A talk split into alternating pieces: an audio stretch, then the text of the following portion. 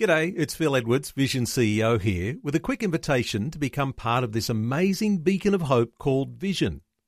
Together we can put our love into action to help people of all kinds build or rebuild their lives on the truth of God. Please consider the part you can play during our upcoming Visionathon appeal, remembering that it's your support that makes Vision possible, including this podcast. Audio on demand from Vision Christian Media. Today I'm going to start this new series of messages entitled The Point of the Story. Because the Lord Jesus Christ, the greatest preacher that ever lived, decided to teach by a story, by a riddle, by an illustration. Why? Because a story can help to bring a theory into practice. A story helps us to understand an abstract idea and put it into real life. A story helps us to illustrate a destined thought and make it practical. And that is why he taught with a story. Jesus taught using what we often now call parables. Stories with cultural and spiritual meanings to bring a truth to life. Some of these stories leave people scratching their heads, wondering what did Jesus mean by that? Hello, and welcome to Leading the Way, with pastor and author of the recent best selling book, Is the End Near? Dr. Michael Youssef. Up next, his new audio series, The Point of the Story. You see, combining an upbringing in the Middle East with a seminary education, years of pastoring, and a deep passion for teaching the Word of God, Dr. Youssef brings you practical insight into the parables Jesus taught. Today, a look at the wheat and the tares. Listen with me now as Dr. Michael Youssef begins this episode of Leading the Way Audio. Counterfeiting is as old as creation. Counterfeiting has been in existence throughout history. Counterfeiting, I think, is a problem that is going to be with us until Jesus comes back. It's never going to go away. Counterfeiting does not only exist in the area of currency or precious stones, counterfeiting also exists in people. How many times probably you've heard it, and if you haven't, I'm going to tell you that you hear people say, Boy, I thought I knew him. I thought I knew her. And they're mainly referring to a person who have conducted themselves in a certain way, uh, that they have uh, lived and behaved in a certain manner for a period of time. And then all of a sudden they see a contrary behavior than the one that they've exhibited for a period of time. I have known people who have shown in every way that they are committed to Jesus Christ. And then, all of a sudden, they abandon the faith.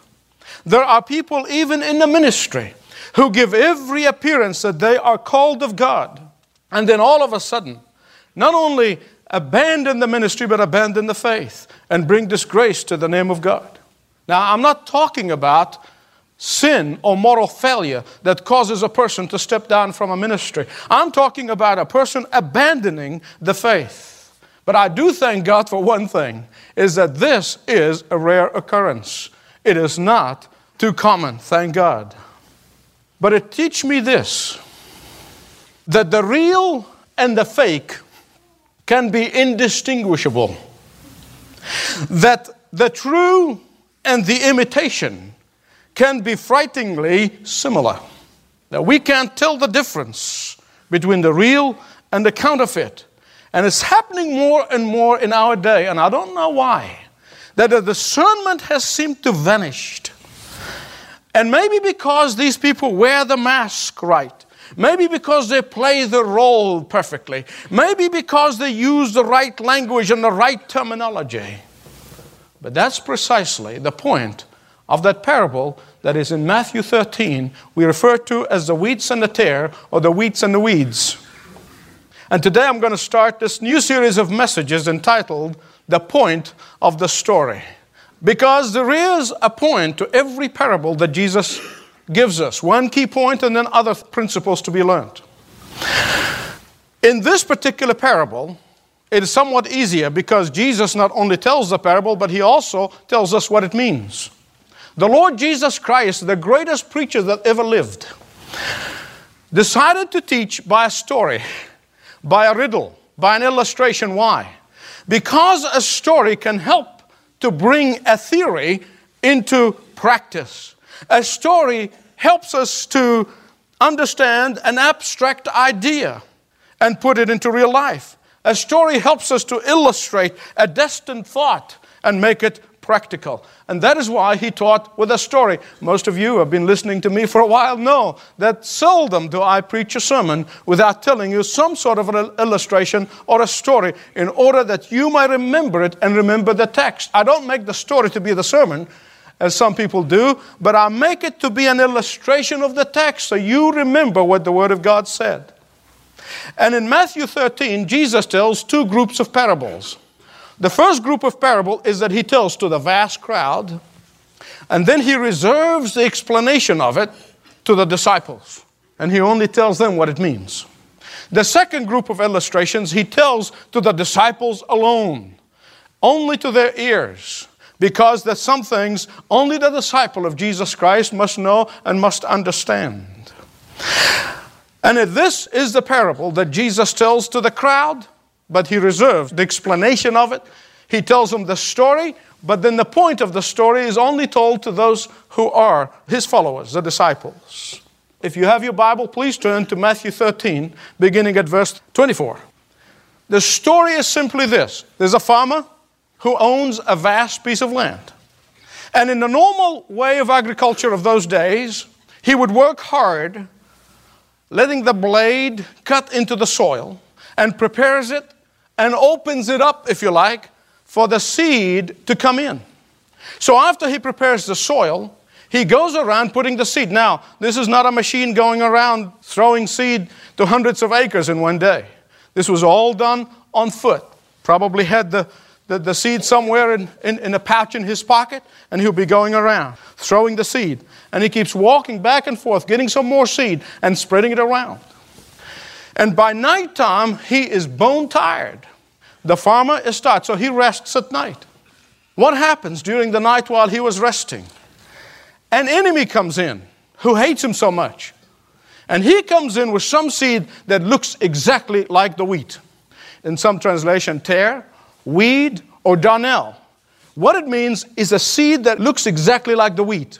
So if the farmer wakes up in the morning and he starts looking around, even though the, some of the seed hasn't made its way all the way to the ground and he can see it on the surface, he cannot tell the difference.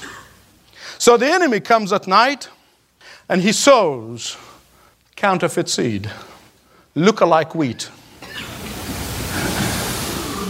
I want you to focus with me here on five things in this particular story. Number one, I want you to focus on the field. Secondly, the two sowers.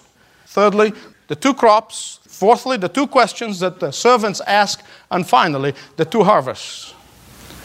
Now, there are some writers, when you think about the field, there's some commentators, for a reason that is known to them, I'm going to tell you what it is, have said that the field is the church. and the reason they said the field is the church is because they want to tell you that the church is not supposed to be a holy and righteous and pure body of Christ. That the church must include everybody, those who believe, those who don't believe, everybody comes in, and the church is not supposed to be the bride of Jesus Christ. But I want to tell you that is totally erroneous. And not because Michael Youssef said it's erroneous, it's because Jesus Christ said this is erroneous. Look at verse 38 of Matthew 13. Jesus said, the field is the world. He didn't say it's the church. They need to go back to school and learn how to read. God owns the world, and that's the point Jesus is making here in that story. The first point of the story is that his daddy owns the world. This is my father's world. The devil has no right in this world whatsoever.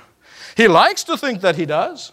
He tried and he continues to try to convince people that he has right to this world, but he has no right.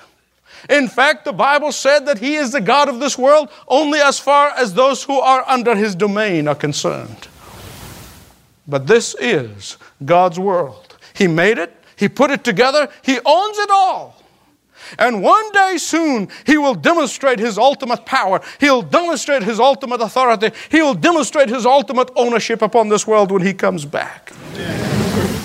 Secondly, Jesus tells of two sowers. And he distinguishes between them so clearly that there is no doubt in anyone's mind. Jesus is the first sower.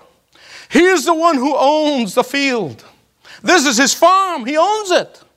He plants in the daylight without fear and hesitation.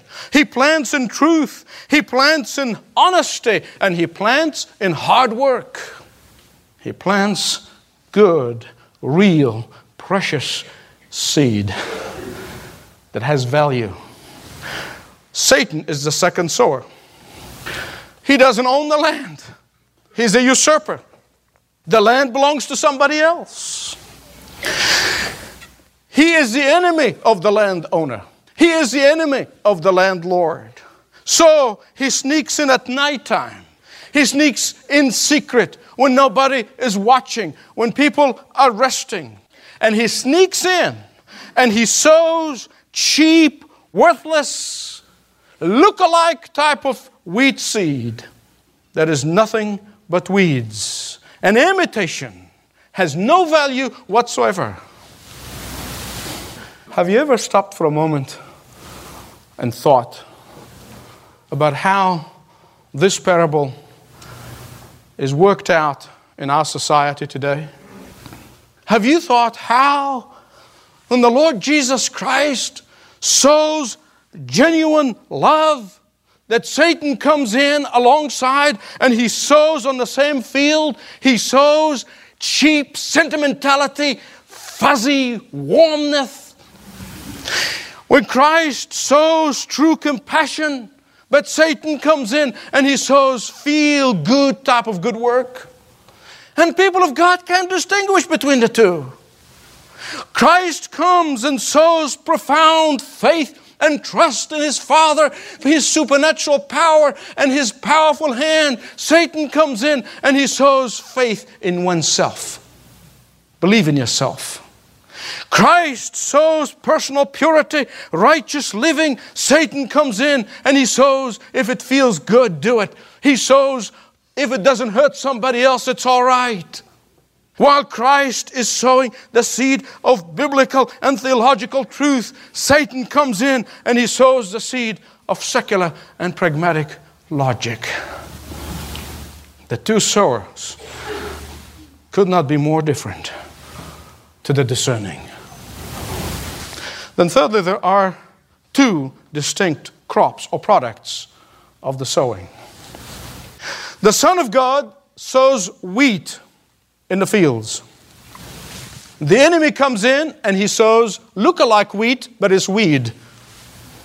And this is incredibly diabolical trick. You see, Satan does not sow the wicked among the wicked. That's too obvious. And not doing much damage. But he sows the wicked among the good. Satan's action is motivated by pure malice and hatred toward the Lord Jesus Christ. But Satan does not only sow false seed out of pure malice and hatred to the landowner, but he sows this false seed as a form of revenge. Now, I want to give you a little bit of historical background. Back then, it was common. If a farmer has an enemy, the enemy does not necessarily go out and kill him, but he waits until nighttime. In fact, he waits until the season when the ground is already moved from being fallow to being prepared for planting. And then he waits for the very day that the farmer goes out and put his seed out there. And then he comes at night and he puts his counterfeit seed. That was such a crime, insidious crime back then, that the Roman government instituted a special punishment in their law books against that. Because it ruins the whole year of livelihood for the farmer, because it takes so long to discover. you heard the term that I won't get mad, but I get even? It comes from Satan. He's the one who coined those words. and this is how he thinks he can get even with the landowner. But then there is the wheat, the good, precious seed. In the parable of the sower in Matthew 5 1 and following, the seed was the Word of God. And here in this particular parable, the wheat is the good seed because it is the product of that precious Word of God.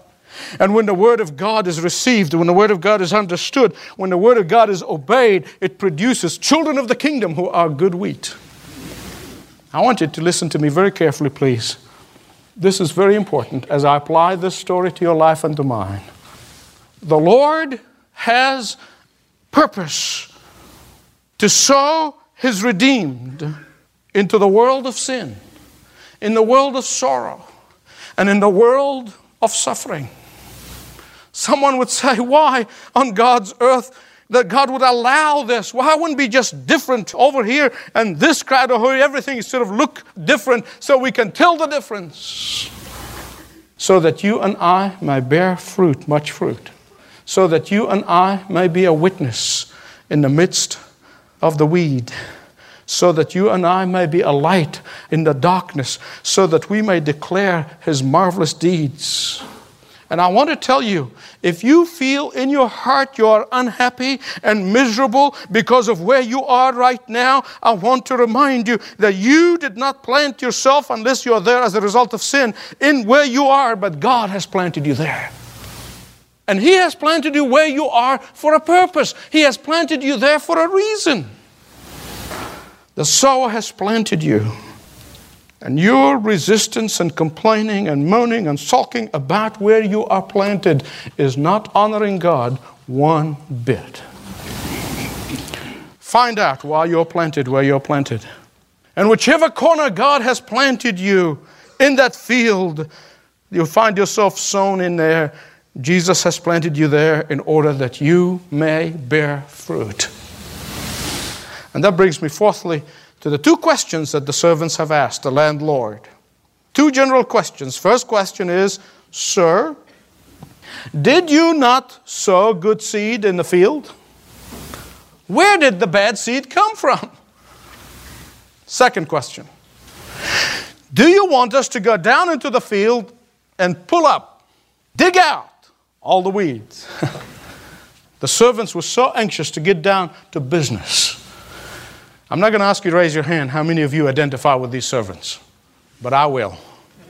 Man, I want to go in there and clean up. I mean, I want to get it all cleaned and mopped up. I want it right now. That's natural. That's natural. We want to pull the evil weeds out of our world and our society. And it doesn't mean that we shouldn't do everything possible to keep the light shining. But here's what Jesus said He said, Let them both grow. Let both good and evil exist. Let my children live in the midst of Satan's children. Let my people shine in the midst of darkness. Let my own stand tall among the weeds of this world. Let my children be a rebuke and a testimony to Satan, and in order to gather evidence for the day of judgment. And when the time of separation comes, listen to what Jesus said. Mark this in your Bible. He says, My angels not man, not you, not I, not us. My angels are going to do the judging. You know why? Because our judgment, even at best, is flawed. Which brings me to the fifth part of this story the two harvests. Look at verse 41. Here's Jesus saying, in effect, that the reapers, who are my angels, are going to be able to distinguish between the weed and the wheat. They will not make a mistake. First, Jesus said, they're going to gather the weeds and they're going to bundle them together in bundles. And they're going to gather them. And after they put them together in bundles, they'll be throwing them into the furnace. And then the wheat is going to be gathered and it's going to go into the barn where the landowner is. Praise God. I want you to watch how quickly the angels are going to gather the wheat together. And Jesus said that after the gathering and the bundling of the weeds comes the destruction of fire. Acts 17:31 said that it has been appointed a day in which he will judge the world. All of human history, all of world history has been set toward one day, and that is the day of judgment.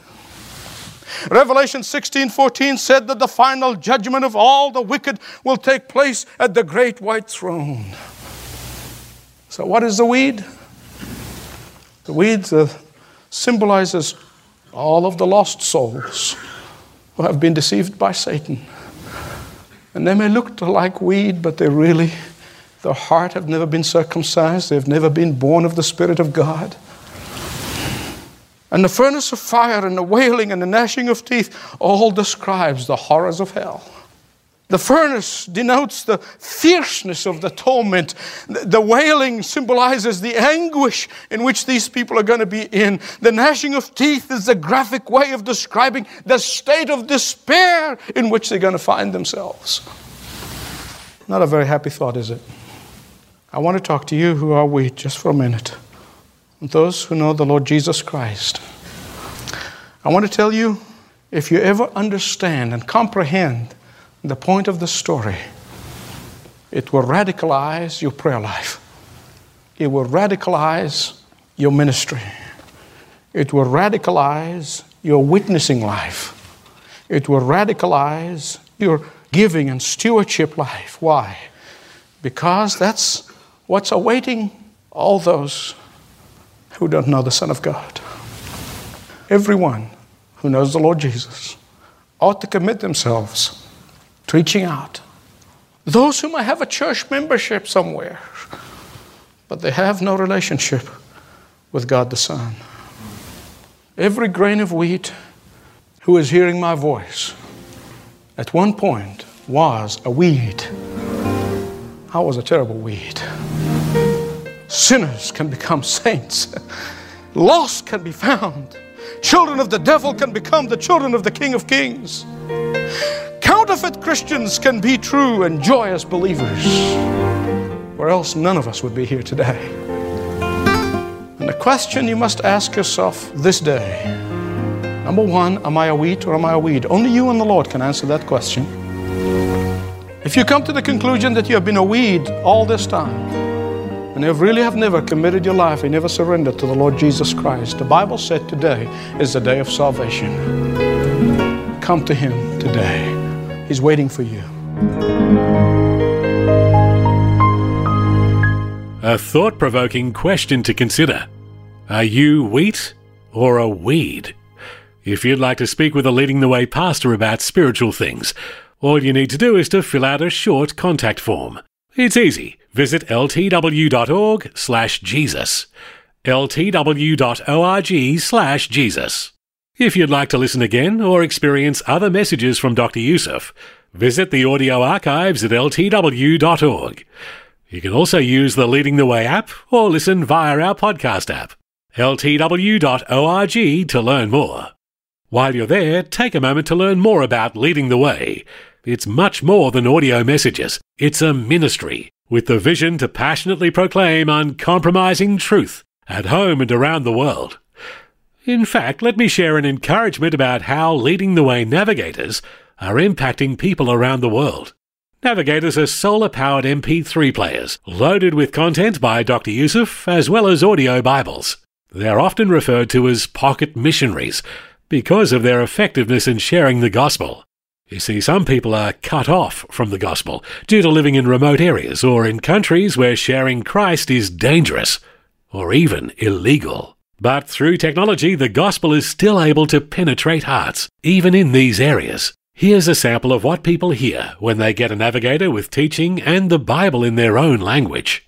With all of our innovations, со всеми нашими нововведениями, with all of our creativities, при всех наших творческих решениях, with all of our big talk, we are only one breath away from being dust of the earth. при всех наших заумных разговорах Learn more about the Navigators and other ministry outreaches today. Click to ltw.org, or you can also call 1300 133 589. That's 1300 133 589 and ltw.org. Well, plan to join Dr. Youssef next time for more challenging content on Leading the Way. This program is furnished by Leading the Way with Dr. Michael Youssef. Connect through television, YouTube, Facebook, Twitter, and all of the social media networks.